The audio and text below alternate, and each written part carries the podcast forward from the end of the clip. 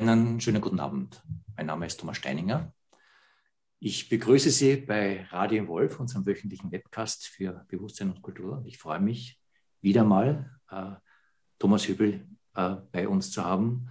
Thomas Höbel, äh, ich glaube, man braucht dich nicht vorstellen, äh, mittlerweile ein spiritueller Lehrer und auch mehr als spiritueller Lehrer, der weltweit aktiv ist. Thomas, herzlich willkommen bei Radio Wolf. Ja, vielen Dank, Tom. Ich freue mich wieder hier zu sein. Im deutschsprachigen Raum auch wieder hier zu sein. Ja, äh, ich freue mich auch, äh, dich hier im deutschsprachigen Raum äh, als Radiohost begrüßen zu dürfen. Anlass ist ein neues Buch von dir, das auch gerade neu auf Deutsch rauskommt. Es heißt Kollektives Trauma heilen und es hat äh, mit deiner Arbeit zu tun, ich würde sagen, mit der du auch mittlerweile bekannt geworden bist, nämlich äh, kollektive Traumaarbeit als ähm, eine spezielle Ausrichtung deiner spirituellen Arbeit. Und die Zeit, in der wir stehen, glaube ich, äh, braucht äh, keine Erklärung, warum das ein Thema ist, äh, das uns alle angeht. Ich würde äh, trotzdem einfach die erste Frage stellen, kollektives Trauma. Ähm, primär, wenn man an Trauma denkt, äh, denkt man natürlich äh, an persönliche Trauma. Kollektive Traumen, das ist die ganz andere Ebene. Wie kommst du äh, zu dieser Sichtweise, äh, zu dieser Denkweise, zu dieser Arbeit? Du hast ja auch im deutschsprachigen Raum mit äh, der deutschen äh, Seele begonnen, um es einmal so zu sagen. aus deiner Sicht, was ist die Bedeutung der Arbeit mit kollektivem Drama. Mhm. Ja, vielen Dank, Tom. Ja, du hast es schon äh, quasi den Spoiler vorweggenommen. Also es hat ja in Deutschland oder im deutschsprachigen Raum begonnen, oder es hat ja schon viel früher begonnen. Ich glaube, wie du, bin auch ich eher in Österreich rund um Wien groß geworden. Und ich glaube, es hat schon da begonnen, wo ich immer gefühlt hatte, auch äh, meine Großeltern waren ja im Zweiten Weltkrieg und ich konnte immer die Atmosphäre von dem wahrnehmen, aber damals hat mir als Junge ja niemand erklärt, dass einige Dinge, die ich da erlebe und spüre, Trauma oder kollektive Traumasymptome sind, auch in, in, in der ganzen Atmosphäre in Wien und in, in Österreich. Und ähm, dann durch meine Arbeit, als meine Kurse begonnen haben, die natürlich die ziemlich schnell zu recht großen Gruppen wurden, konnte ich dann in den, ähm, in den Gruppen immer wieder ähnliche, was ich heute nenne, kollektive Trauma-Eruptionen oder ja, Eruptionen erleben, wo 40, 50 Leute gleichzeitig mit ganz tiefen Emotionen und Erinnerungen und inneren Bildern vom Zweiten Weltkrieg, vom Holocaust und so weiter ähm, äh, konfrontiert waren in der Gruppe. Und also eine Analogie, die das vielleicht erklärt, also kurz noch zu Trauma. Wir alle wissen wahrscheinlich, also so die, Grundlage, die Grundlage von Trauma ist, dass überwältigende Erfahrungen ein Trauma-Response in unserem Nervensystem hervorrufen, der einerseits eine hohe Aktivierung erzeugt und andererseits eine Abspaltung und eine, wie so, ein, so, ein, so eine Taubheit, eine Gefühlslosigkeit. Und es entsteht eine innere Fragmentierung. Es ist wie wenn man einen Stein nimmt und man wirft den in ein Fenster, dann entstehen diese Cracks und, ähm, und man schaut halt durch eine bisschen gebrochene Glasscheibe durch, weil es unsere Wahrnehmung beeinflusst. Es beeinflusst mich, wie ich dich erlebe, wie ich mich auf dich beziehe. Und also das ist so, wie wenn man in so einem Film äh, wenn das ein Kriegsfilm ist und da ist eine Szene, die ist sehr laut und dann nimmt man irgendwie die Fernbedienung und dreht den Ton ab.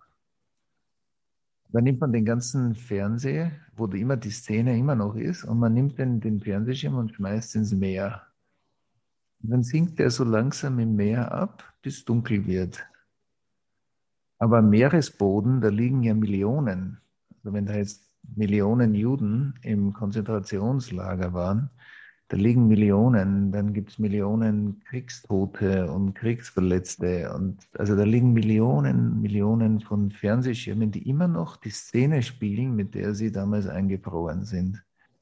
Und ich glaube, wenn, wenn wir, was mir da immer klarer wurde, auch durch die Gruppen, ist, dass wir alle in unseren Nervensystemen und Körpern das kollektive Gedächtnis einer solchen Katastrophe. Und ob das jetzt hier der Holocaust und der Zweite Weltkrieg ist oder in Amerika Rassismus und Sklaverei oder woanders furchtbare Dictatorships, also ähm, die, die massiven, wie du sagst, die seelischen Wunden, die so, eine massive, so ein massiver Einfluss hinterlässt, sind viel tiefgreifender meiner Meinung nach als wir die in der Geschichte erleben. Und also wenn man Geschichtsunterricht lernt, also da ist noch viel mehr dahinter, was uns nicht in unserem Bewusstsein erscheint. Und deswegen fand ich das so wichtig, weil mir wurde immer klarer, wir sind alle in eine Welt geboren, die zum Teil traumatisiert ist und wir nennen Trauma oft normal, so ist das Leben. Ich würde sagen, nee, so ist das Leben eben nicht, sondern das Leben ist Strukturen des Bewusstseins, die sich über die Geschichte, also dass unser Körper kohärent bleibt, dass wir dieses Gespräch haben können, das ist ja aufgebaut auf Jahrmillionen von Geschichte. Und wenn die integriert ist, dann ist die Präsenz. Geschichte, also integrierte Geschichte ist ja Präsenz. Aber unintegrierte Geschichte ist Vergangenheit. Das ist das, was, was nicht präsent ist quasi sondern was unsere, unsere, unsere Präsenz überschattet. Und, und ich glaube, man sieht ganz eindeutig in der Covid-Krise, in der Klimakrise, wie uns kollektive Stressfaktoren diese Fragmentierungen in unseren oder eine Flüchtlingskrise da sehr deutlich die Fragmentierung zeigen in der Gesellschaft. So, das ist ein bisschen so ein Ausblick, also dass man, glaube ich, oft Traumasymptome als so ist das Leben und nicht so ist das Leben, wenn es verletzt ist und dann braucht das Leben aber Heilung. Unterschied.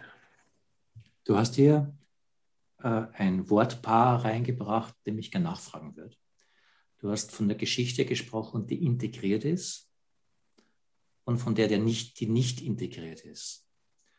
Ähm, was, äh, was macht Integration aus? Was heißt, äh, was heißt das, dass Geschichte integriert ist? Weil so, so weit wir in die Geschichte reingehen, äh, äh, sie ist voll von kollektiven Traumen. Also ein Trauma nach dem anderen. Und äh, die, die, die, Geschichte, ich, vielleicht, dass die Vorgeschichte anders war, ja, äh, wir wissen es nicht. Aber sobald die Historie anbricht, sind wir durchsetzt von Traumen. Und äh, man könnte auch sagen, okay, äh, das ist die menschliche Existenz. Äh, die menschliche Existenz von Anbeginn, seit der Sintflut, großes Trauma, sind wir von einem Trauma nach dem anderen. Das macht uns aus. Das ist mal so. Ähm, du scheinst eine andere Perspektive zu haben und, allein dieser Begriff, dass das integriert sein könnte, Bild ja an, dass hier eine andere Möglichkeit da ist. Was ist diese andere Möglichkeit? Genau. Ja, ich glaube, dass ja, also ein Traumasymptom ist, sich getrennt zu fühlen. Teilweise von sich selbst und von anderen, von der Welt, von der Biosphäre, vom Planeten, vom Universum. Und ich glaube ja, dass das, wovon manche der großen Mystiker gesprochen haben, nämlich die Transzendenz dieser Trennung, ich glaube, an der Wurzel dieser Trennung, das haben wir irgendwie noch nicht ganz durchdrungen, dass Traumatisierung, glaube ich, ist ein großer Faktor von Trennung. Und, und ich spreche in letzter Zeit gerne über das Menschenrechte aus, meiner Meinung nach, aus drei Grundrechten bestehen. Das Recht zu sein, also das Seiende, das Recht zu werden, das Werdende und das Recht dazu zu gehören oder Beziehungen zu bilden, Belonging. Und das, und das Recht zu sein, also im Leben zu sein, heißt, dass das Leben ist heilig. Und im Leben, Leben will ja leben, schon seit enormer Zeit. Und das fließt durch unsere, durch all unsere Zellen, jetzt gerade durch unser Gespräch, durch die Gesellschaft, in der wir sind. Und im Sein gibt es meiner Meinung nach drei Faktoren, die das Seiende mit ausmachen. Das eine ist Bewusstwerdung oder Bewusstheit, also Awareness. Das andere ist Digestion, Dinge verdauen zu können. Und das dritte ist Integration. Und wenn man das jetzt mit Trauma verbindet, würde man sagen posttraumatisches Lernen. Dass immer, wenn was eingefroren war, weil ich das zum Überleben brauchte oder weil ich als Kind sonst in meiner Familie nicht weiter mich entwickeln hätte können, musste ich gewisse Verteidigungsmechanismen oder innere Strukturen etablieren. Die, die nenne ich zwar heute als erwachsener Mensch dysfunktional oder nicht adäquat oder Schwächen oder das sind die Teile, die wir, die, die wir nicht so gern haben in uns, aber die waren als Kinder total wichtig. Und das heißt, jedes Mal, wenn was individuell oder kollektiv Gefrorenes anfängt zu schmelzen, dann entsteht ein Verdauungsprozess. Und ich glaube, dass wir in unseren Kulturen ein bisschen verlernt haben durch den Überaktivismus der Trauma, des Traumastresses, haben wir ein bisschen verloren, dass, dass wir unsere Erfahrungen verdauen müssen, nicht nur unser Essen, sondern auch unsere Erfahrungen und dadurch sie zu einer Integration führen können. Und in der, in der Mischung, wie ich auf Trauma schaue, zwischen Wissenschaft und Mystik, könnte man sagen, jede Frage ist ja von der Antwort getrennt. Das heißt, da gibt es zwei. Frage und die Antwort. Und Unintegriertheit heißt auch, dass es zwei gibt. Und Integration ist meiner Meinung nach ein Prozess, wo die zwei sich anfangen, immer tiefer zu begegnen, bis sie auf einer höheren Ebene sich anfangen können, neu zu entfalten. Und damit entsteht ein Lernprozess. Das kann sein, dass sich die Entwicklungsenergie von einem Fünfjährigen, nachdem das Trauma zum Beispiel durchgeschlagen werden oder so anfängt zu integrieren, kann sich diese fünfjährige Energie wieder weiterentwickeln. Die war gefroren da drin in dem Trauma. Und das Gleiche ist meiner Meinung nach auch für den Nationalsozialismus oder den Holocaust. Also die, die Ethik oder die Ethikverletzung die da passiert ist, die ist ja aus etwas entstanden. Wie du sagst, wir, wir fangen ja nicht jetzt an mit Trauma, sondern Trauma, wir schauen ja alle durch eine Glasscheibe, die viele äh, äh, Risse hat. Das, das heißt, wir, wir können durch Präsenz anfangen, immer mehr von diesen Fragmentierungen langsam zu integrieren, damit ein größerer und größerer Präsenzraum entsteht und damit wir als Menschen unsere ethische Evolution, weil am, äh, an, in der Wurzel von Traumaheilung ist immer eine ethische Wiederherstellung von dem, quasi von dem Heiligen oder dem, dem der, der, des Heiligsein des Lebens. Das heißt, von dem Licht des Lebens. Und, aber das Licht des Lebens ist auch der Selbstheilungsmechanismus, der sowieso heilen möchte. Das heißt, Heilung ist im Dienste des Selbstheilungsmechanismus und schafft aber auch die Umgebung, dass der wieder reaktiviert werden kann im Gewebe des Lebens. Und ich glaube, das ist sehr verknüpft mit Ethik, dass wann immer wir die, wenn ein Kind geschlagen wird in der Familie, dann ist ja, ist ja eine, eine ethische Übertretung. Und was auch immer dieses, was ich nenne das das göttliche Gesetz, wenn, was immer das göttliche Gesetz verletzt, muss wiederhergestellt werden. Und oftmals passiert das ja nicht in Familiensystemen. Deswegen gehen wir dann als Kinder, werden erwachsen und, und äh, tragen das weiterhin in uns. Und ich glaube, dass kollektive Traumaarbeit und dann die Wurzel dieser groben ethischen Verletzungen führen kann. Und jetzt sprichst du natürlich von etwas, lass es mich anders anfangen. Traumaarbeit äh, äh, ist eine große psychologische Arbeit, mit denen viele in einem psychologischen Kontext arbeiten. Auch kollektive Traumaarbeit kann in diesem sozialpsychologischen Kontext gesehen werden. Aber wenn du hier äh, ein göttliches Gesetz, sagst du, glaube ich, äh, äh hier mit ins Spiel bringst, sind wir äh, urplötzlich auf einer anderen Ebene. Wenn du sagst, da wird ein göttlich, göttliches Gesetz verletzt, ähm, stellt sich die Frage erstmal, was meinst du damit, ein göttliches Gesetz? Also, dass, dass, dass es unmenschlich ist, dass es zutiefst verletzend, dass es lebensfeindlich ist, all das, glaube ich, ist nachvollziehbar, aber göttliches Gesetz, wenn man das jetzt nicht einfach in ein äh, traditionelles äh, äh, religiöses Verständnis setzt, wie kommst du dazu, es so zu nennen und warum ist es wichtig, diese Ebene hier mit reinzubringen? Ja, genau. Ich glaube, man könnte sagen, dass, dass das göttliche Gesetz sowas ist wie, oder fangen wir anders an. Ich glaube, dass unser Nervensystem ist ein Anwalt. Und unser Nervensystem kennt das göttliche Gesetz von Teil. Und wenn, wenn jetzt zum Beispiel jemand lügt, wenn, wenn jemand seine Partnerin oder seinen Partner anlügt, dann können wir das nicht machen und komplett bezogen bleiben. Wir müssen einen Teil von uns verengen, um das zu tun. Mhm. Und jede, jede Übertretung, also wenn jetzt jemand jemanden verletzt oder auch physisch verletzt, dann geht das nur, wenn wir nicht in Beziehung sind. Also nicht in einer gesunden Beziehung sind. Sondern wir müssen uns teilweise in die Trennung begeben, um diesen Akt zu verbringen, weil sonst würde ich dich fühlen. Das heißt, die Grundlage von Bindung und die Grundlage von Beziehung ist meiner Meinung nach, ich fühle dich, wie du mich fühlst. Mein Nervensystem und dein Nervensystem gehen in eine Resonanzbewegung. Mein Körper kann deinen fühlen, meine Emotionen mit deinen mitschwingen, mein Verstand deinen Verstand verstehen und wir gehen in den Resonanzraum. In der polyvagalen Theorie von Steve Porges ist es ja, spricht, spricht der Steve Porges spricht ja viel über Co-Regulierung. Das heißt, dass wir, wenn mir jemand sagt, ich habe Angst, dann kann ich sagen, ja, warum hast du denn Angst? Ich gebe eine rationale Antwort. Oder ich sage, ich fühle, dass du Angst hast. Lass uns das gemeinsam anschauen. Das heißt, ich mache eine emotionale Resonanzbewegung.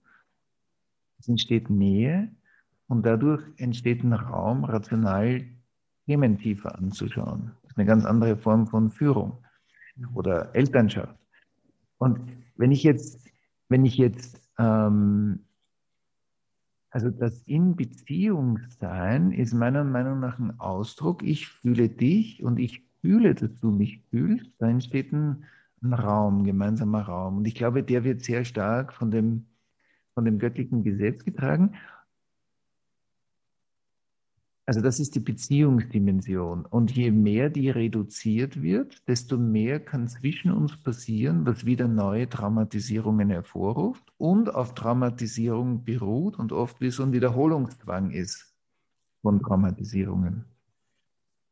Auf der anderen Seite sage ich oft, in der jüdischen Mystik gibt ähm, eine schöne Beschreibung von in der Zeit der großen Revelation, wie sagt man denn da auf Deutsch? In der Zeit der großen Offenbarung werden die Eltern sich zu den Kindern drehen und die Kinder sich zu den Eltern. Und was da drin beschrieben ist, ist, dass wenn die eine Generation die andere Generation sehen, nicht nur anschauen, anschauen kann man leicht jemanden, aber sehen ist Präsenz. Das heißt, wenn die eine Generation die anderen sehen kann, dann steht nichts dazwischen. Dann ist die vorhergehende Generation integrierte Strukturen des Bewusstseins, die Teil der Präsenz ausmachen, auf der die nächste Generation steht. Jetzt hast du natürlich etwas angesprochen, wo wir mitten in der kollektiven Dimension von Trauma sind.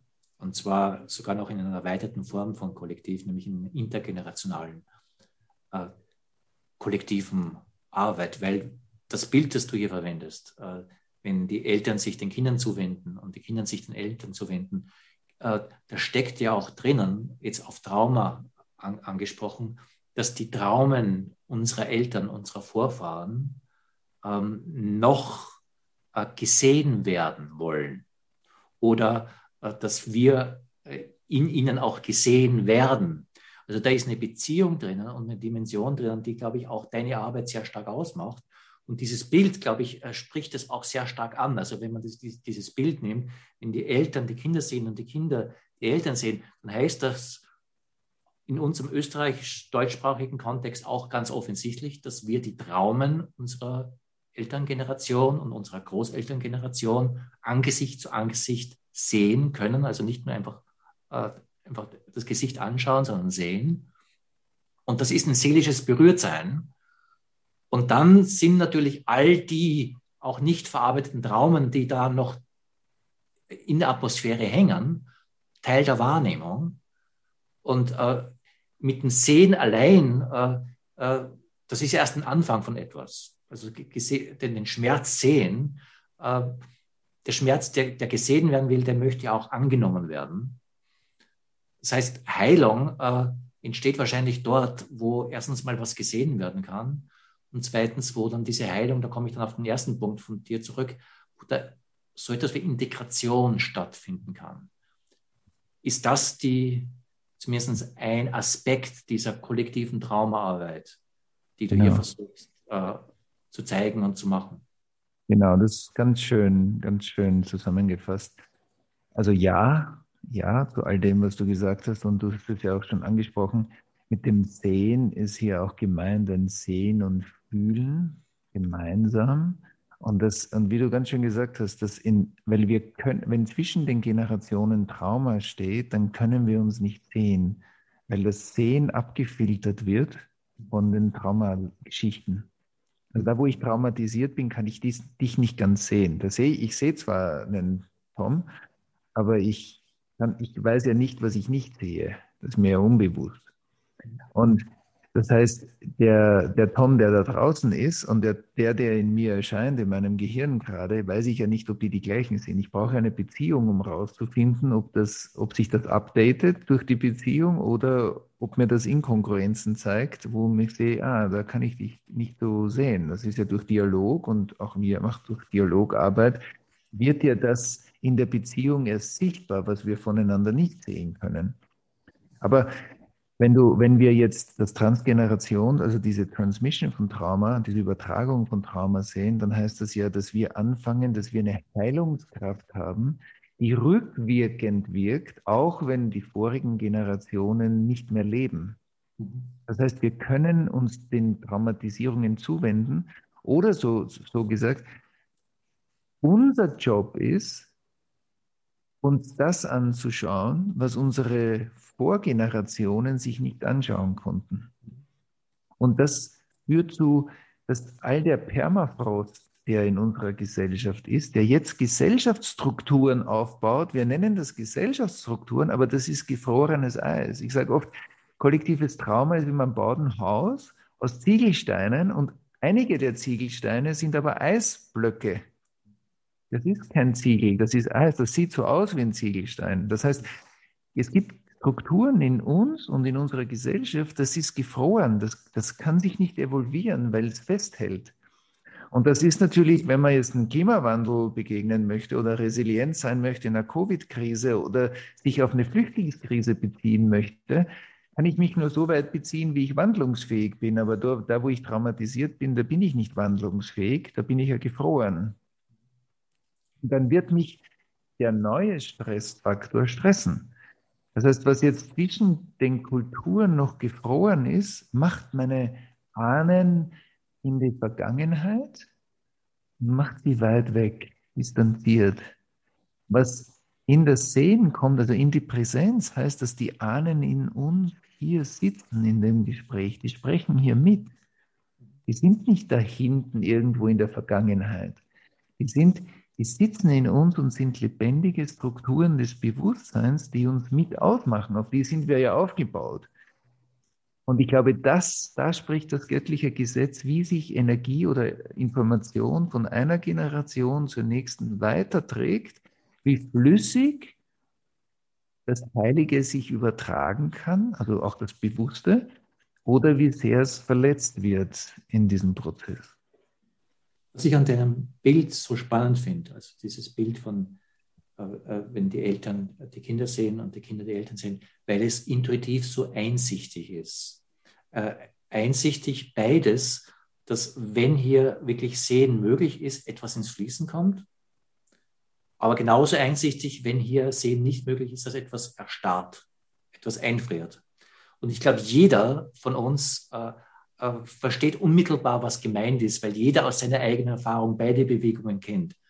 Und das ist ähm, auch offensichtlich, dass das auch an Elterngenerationen, die jetzt nicht mehr leben, äh, der Fall ist, weil es auch so den, den inneren Blick gibt. Also die, diese Elterngeneration, auch, auch die Generation der Großeltern, die nicht mehr da sind. Wir haben diesen inneren Blick, wo wir äh, sie in ihrem Schmerz oder auch in ihrem äh, ethischen Versagen, äh, was auch immer, äh, wahrnehmen können.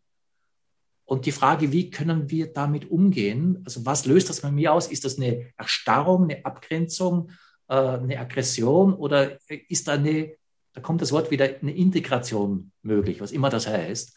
Aber das brauche ich nicht intellektuell nachvollziehen, was damit gemeint ist, weil da eine intuitive, zumindest Ahnung dessen da ist, was da möglich ist.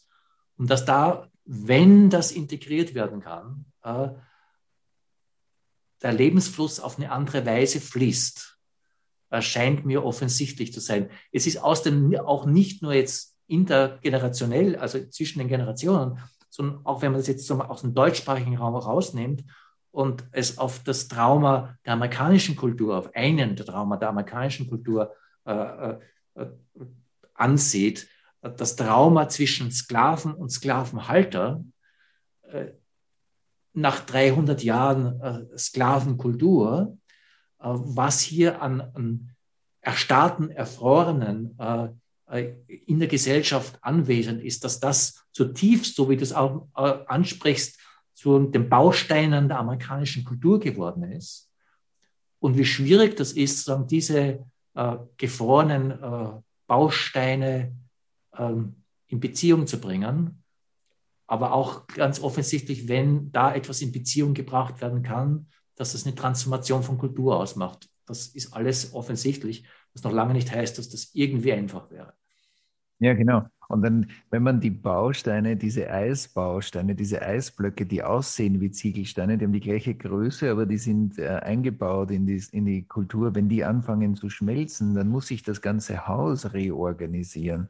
Das heißt, wenn jetzt zum Beispiel White Privilege, also das Privileg der Weißen oder der, der strukturelle, die, die Gewalt, die strukturelle Gewalt, wenn das anfängt zu schmelzen und wir anfangen hinzuschauen, dann würde sich die gesamte, die ganze Gesellschaft anfangen umzugestalten. Das sind riesige Wandlungsbewegungen.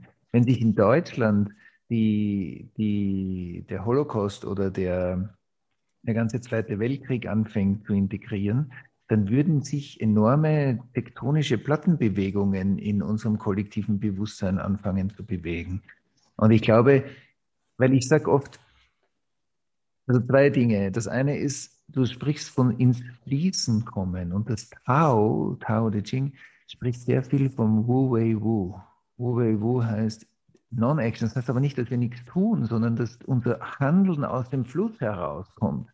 Das heißt, das Handeln ist zutiefst inspiriert aus unserem Kern, aus dem Zentrum des Lebens. Und das andere ist, dass ich auch sage, wenn Schnee in den Was äh, ins Wasser von dem Fluss fällt, dann wird es zu Wasser. Aber wenn Schnee auf einen übereisten Fluss fällt, dann bildet sich eine Schneedecke. Und das ist mit unserer Erfahrung das Gleiche. Wenn wir eine Erfahrung machen, Covid, und ich kann mich darauf beziehen, dann beziehe ich mich aus meiner Resilienz, aus meiner Beziehungsresilienz auf einen Stressfaktor, der auftaucht, der mich betrifft und auf den ich mich beziehen kann. Dann fällt die Schneeflocke ins Wasser und wird zu Wasser, wird zu Bewegung. Aber wenn Covid oder die Klimakrise auf Trauma in mir stößt, dann macht mir das total Angst. Dann werde ich total taub, indifferent, will nichts davon hören oder bin so gestresst und kriege Panikattacken oder men mentale Zustände, die, die reflektieren, dass dass ich diese Erfahrung nicht verarbeiten kann. Wenn Flüchtlinge aus, aus dem Nahen Osten nach Europa kommen und auf die übereisten Anteile der kollektiven Kultur treffen und die reaktivieren, dann entsteht Reaktivität. Dann entsteht nicht die höchste Potentialität, dass Europa als eine sehr privilegierte Kultur sich auf diese Flüchtlingskrise beziehen kann, aus der Intelligenz heraus, die wir alle haben. Und ich glaube, das sollte uns zu denken geben, weil in, der, in, dem, in den starken Strukturwandlungen, die jetzt auf uns zukommen, durch Technologie, durch Klimawandel, durch alle möglichen anderen Dinge, ähm, ich glaube, es braucht total die Agilität und die Wandlungsfähigkeit und die Kapazität, sich flüssig zu evolvieren, weil sonst nennen wir Wandlung Krise. Ich würde gern ein Trauma hier mit reinbringen, auch gerade wenn wir von kollektiven Trauma sprechen, dass äh, wir so nicht wahrnehmen, äh, dass wir, wir, damit meine ich äh, die europäisch, auch amerikanischen Weißen, aber wir eigentlich die einzigen sind, die, so, die es so nicht wahrnehmen. Das ist die Unterwerfung der Welt durch Europa in den letzten 500, 300 Jahren, je nachdem, wie man es ansieht ein, ein Trauma, äh, dass äh, jeder, man braucht nur in den Mittleren Osten gehen oder nach Afrika, nach Asien, wo, wohin gehen, jeder und jede ist sich dieses Trauma bewusst. Nur wir, äh, die wir dieses Trauma äh, über die Welt gebracht haben, äh, sind uns dessen überhaupt nicht bewusst, dass das eine, Traum, eine tief globale, traumatische Situation ist, die gerade jetzt, auch weil äh, sich die globalen Machtverhältnisse ändern. Auf, äh, so, der, der, der, die Dominanz unserer Kultur äh, wird äh, brüchig und hier kommt etwas ins, äh, ins Rutschen, was dieses Trauma sichtbar macht. Und ich glaube, dass man viel der Umbrüche und auch der traumatischen Situation unserer Welt anders versteht, wenn man all das, was du aufgezählt hast von Klima, von neuer Technologie äh, auch in diesen Kontext mitzählt, dass sozusagen diese drei, 500 Jahre von äh, westlicher Dominanz von irgendetwas abgelöst werden, aber hier auch viel Eingefrorenes und viel Schnee, der drauf gefallen ist, äh, äh langsam in Bewegung kommt und nicht klar ist, was hier passiert. Und dieses Trauma ist, glaube ich, ein Trauma, äh, dem wir auch angesicht, ins Angesicht sehen müssen, wenn wir hier etwas wieder integrieren wollen weltweit. Hm. Ja, wir sind gerade in so einem großen Online-Kurs. Ich habe so einen großen Online-Kurs über mit äh, über 1400 Leuten äh, zum Thema kollektive Traumaprinzipien. Und da wurde das auch zum Thema, dass das Weißsein oft von vielen Menschen unbewusst ist, weil wir ja oft sagen, ja, ja gut, wir integrieren Menschen von anderen äh, kulturellen Hintergründen. Aber dass dieses, dieses ganze Kolonialismus-Trauma um die ganze Welt, wie du sagst, dass es, also es braucht von uns, also weißen Menschen, die Bereitschaft, sich freiwillig auf diese innere Inquiry, also auf diesen inneren Prozess einzulassen, wie wir unsere Weisheit kennenlernen, also dass wir weiß sind und dass das einen Unterschied macht, ob man weißer ist jetzt in Amerika oder in, in Europa oder im Nahen Osten oder wie auch immer, das stimmt schon. Aber es gibt etwas, ähm, was da global wichtig ist. Und, und ich glaube, dass wir uns diese Frage zutiefst stellen müssen, weil für uns das so ein Schatten sein kann, dass wir uns diese Frage nicht stellen. Wie du sagst, dass es anderen viel mehr bewusst ist als uns. Und, und es braucht, glaube ich, in der Bewusstseinsarbeit und auch in der inneren, auf, auf dem Weg zu einer globalen Zusammenarbeit, müssen wir uns, und ich glaube, das ist, das ist in Amerika sehr ähm, stark Thema momentan und sehr heißes Thema, aber das ist auch für Europa ein total heißes Thema, obwohl es da noch nicht so erkannt wird, glaube ich, momentan, wie wichtig es ist, dass wir für globalen Wandel wir uns die Kolonialismus-Vergangenheit anschauen müssen. Und dass das eine total wichtige Funktion ist für unsere Beziehung zu Afrika, zu anderen Ländern, zum Nahen Osten und, und vielen Plätzen, wie du schon gesagt hast, auch nach Lateinamerika und die ganze Welt.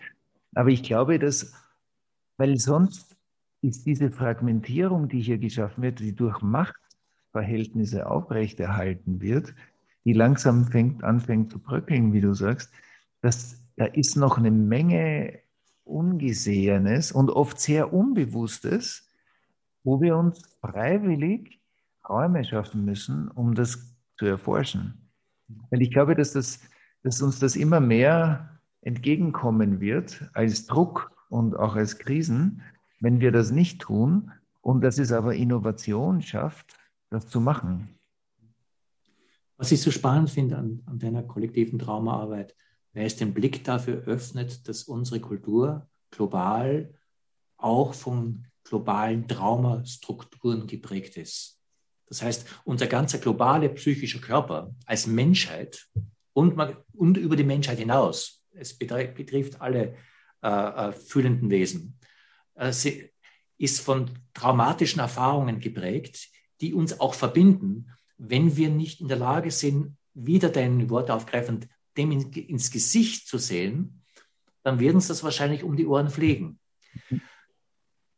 Das heißt, diese Wahrnehmung, dieser Blick auf die kollektiven Traumen, die du eröffnest, ist auch einfach mal wahrzunehmen, auf was wir hier sitzen, um dann sorgfältig uns dem nähern zu können, um da äh, etwas an Heilungsprozess, wie immer der dann auch äh, gestaltet werden mag, einleiten zu können, um etwas, was festgefroren ist, aufzutauen und auch diesen Tauschmerz, um es mal sozusagen, hier äh, miteinander äh, verarbeiten zu können, in einer Art und Weise, äh, der uns als Weltkultur, aber uns auch als ökologisches Gesamtes der Erde nicht äh, irgendwo mitreißt, äh, was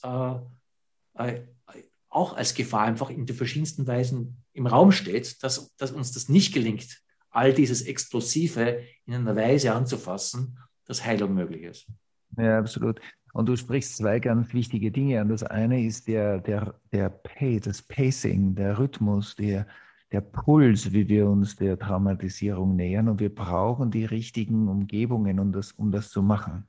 Weil wenn man das öffnet, ohne dass man die Umgebungen schafft, dann, dann wird das sehr explosiv. So, das ist ein total wichtiger Punkt. Wir müssen uns diesem Tauschmerz stellen weil sonst wird er sich uns stellen. So, also entweder es gibt die, das ist wie in der spirituellen Praxis, entweder man, man äh, stellt sich seinem Karma oder Trauma oder es stellt sich uns. Und wenn es sich uns stellt, dann kommt meistens aus Erfahrungen und Krisen und Lebenserfahrungen auf uns zu, was, äh, was das noch verstärkt. Das heißt, es gibt so eine Freiwilligkeit für die Menschen, die, die dem ins Gesicht schauen wollen. Und das andere, glaube ich, ist, dass, deswegen bin ich so auch dahinter mit dieser kollektiven Traumaarbeit, weil ich glaube, dass unsere Klimakrise sehr darauf aufbaut. Und hier sind zwei Dinge, warum. Das eine ist, dass ein Grad von Entkörperung entsteht. Also wenn man Menschen anschaut, dann könnte man ja sagen, ja, jeder ist ja in einem Körper. Das stimmt, aber wie viel dieser Körper wirklich erlebt wird, das ist äh, nicht so eindeutig. Nur dass jemand aus, also dass sich ein Körper bewegt, heißt nicht, dass er vom Bewusstsein erfüllt ist. Und Trauma ist immer ein Rückzug aus dem Körper oder nach innen irgendwo weg. Trauma ist ja ein Wegziehen von der Erfahrung und ein Desensibilisieren und eine Dumpfheit. Und das heißt, mein Körper ist aber animierter Planet.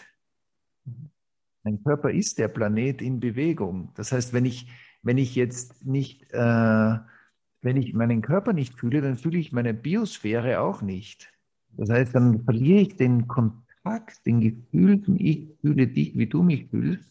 Das geht, gilt natürlich, wie du sagst, auch für Tiere, das gilt für Pflanzen, das gilt für, unseren, für unser planetares System.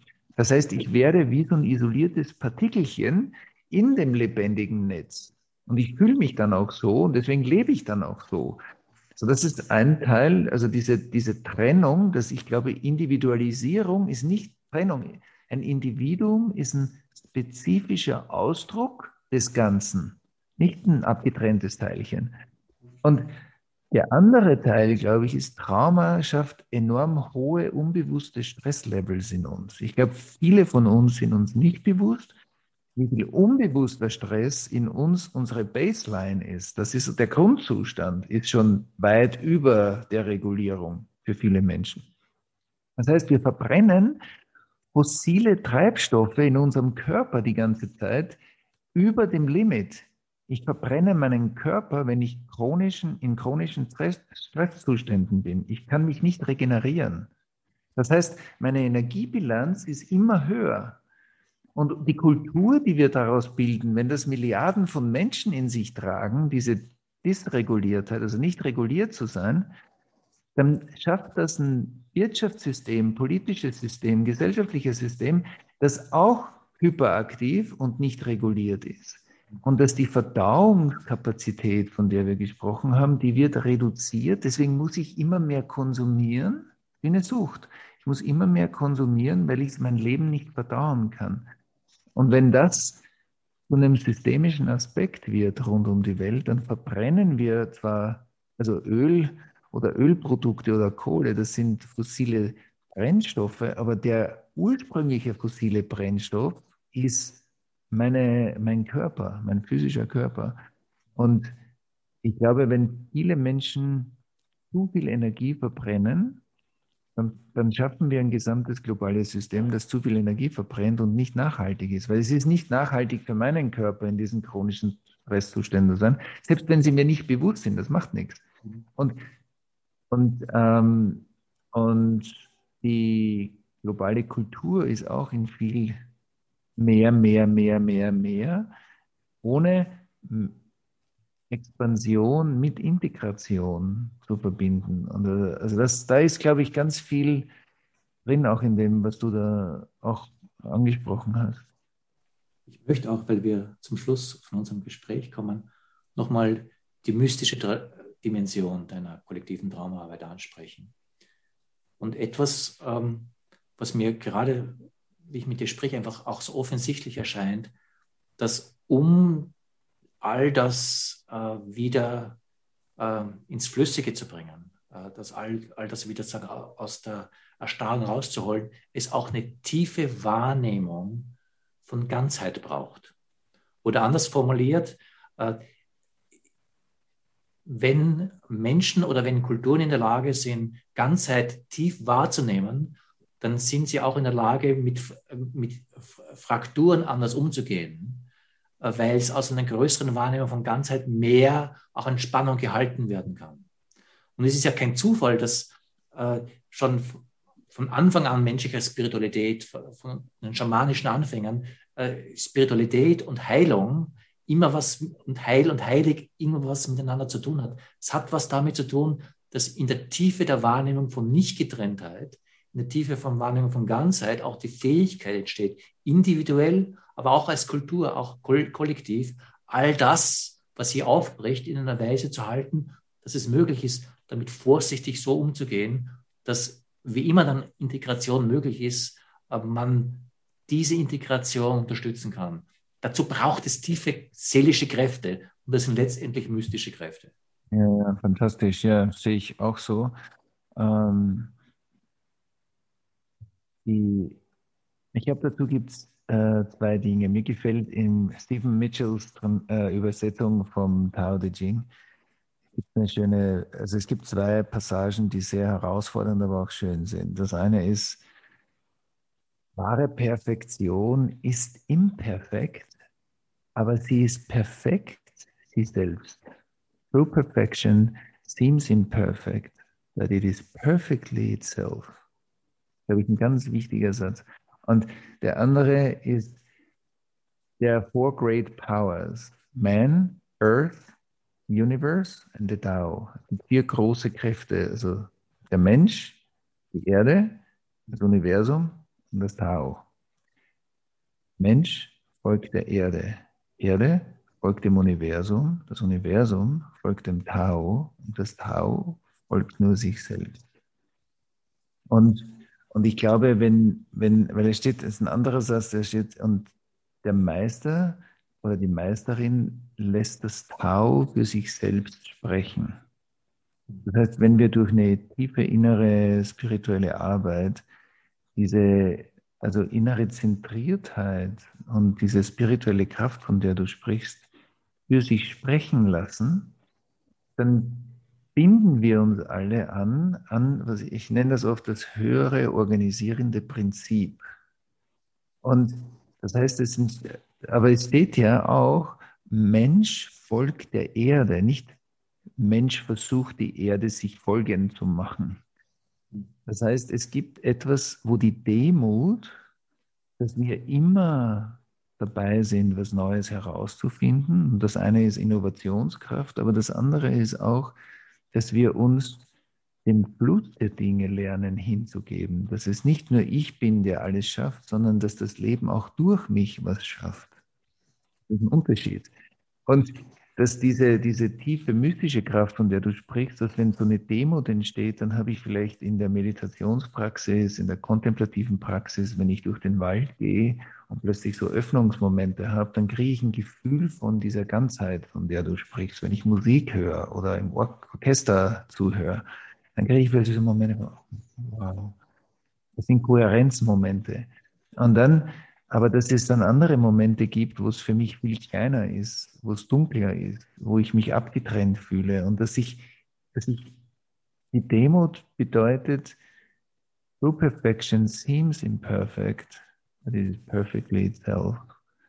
Die wahre Perfektion ist nicht die Perfektion, die wir uns vorstellen von der Welt, die gut ist. Das die, die Welt wird immer imperfekt aussehen, weil ich eine Idee habe von der Welt, weil ich nicht ganz hier sein kann, muss ich mir eine Welt ausdenken, die gut ist. Aber die Welt, die jetzt ist, die ist an, in sich total perfekt, sich selbst. Das heißt, alles, was ist, ist wirklich das, was ist. Und die, diese, diese Präsenz mit dem, was ist, hat eine enorme Kraft, genauso wie Menschlichkeit, Demut und, und Beziehung eine enorme Kraft hat. Und ich glaube, das sind die Grundbausteine von vielen mystischen Traditionen, liegen in diesen, in diesen inneren Anteilen, wo, wo wir wissen, dass es Öffnungsmomente gibt, die uns die Kraft geben. Das ist ja Kohärenz, hat die Kraft, Fragmentierung zu integrieren. Also wie schaffen wir denn mehr Kohärenz? Aber auf der anderen Seite auch zu wissen, dass die, die inneren Muster, die in mir leben, die die, wo ich mich zusammengezogen fühle, wo ich mich eng fühle, wo ich mich nicht verbunden fühle, dass da immer menschliche oder meine Intelligenz am Wirken ist, die diese, die für mich zu irgendeiner Zeit in meinem Leben total wichtige Funktionen waren. So was wir oft Schwächen nennen, sind keine Schwächen. Das sind Prozesse, die ich in mir nicht verstehe. Und wenn ich was nicht verstehe, dann muss ich halt lernen zuzuhören und mich hinwenden und ich glaube, diese zwei Elemente, also auch diese, auf der einen Seite diese, die spirituelle Praxis als Einheit mehr zu kosten, was Einheit ist, damit da eine Kraft draus entsteht, aber das andere auch diese Demut, sich hinzuwenden zu dem, was dunkel ist dass wir uns auch der dunklen Vergangenheit stellen, die in unseren Ahnenlinien ist, die in unseren zwischenmenschlichen Beziehungen ist und die jetzt gerade passiert, während wir hier sprechen. Konzentrationslager sind nicht nur die Vergangenheit, die finden auch jetzt gerade statt. Und, und ich glaube, dass, dass das eine Spiritualität schafft, die uns nicht aus der Welt rauszieht, sondern eine, die uns in die Welt einlädt, weil da wir wirklich die Kraft von dem Tau in der Welt, äh, in die Welt bringen. Also dass das Tao für sich selber spricht durch uns. Ich glaube, dass da, das ist schön, dass du das noch ansprichst, die mystische Seite. Ich glaube ja, ich bin ja davon überzeugt, dass die, der Dialog zwischen Wissenschaft und Mystik ein total wichtiger Dialog ist in unserer Zeit. Thomas, ich danke dir für das Gespräch. Mhm. Ja, danke dir, Tom.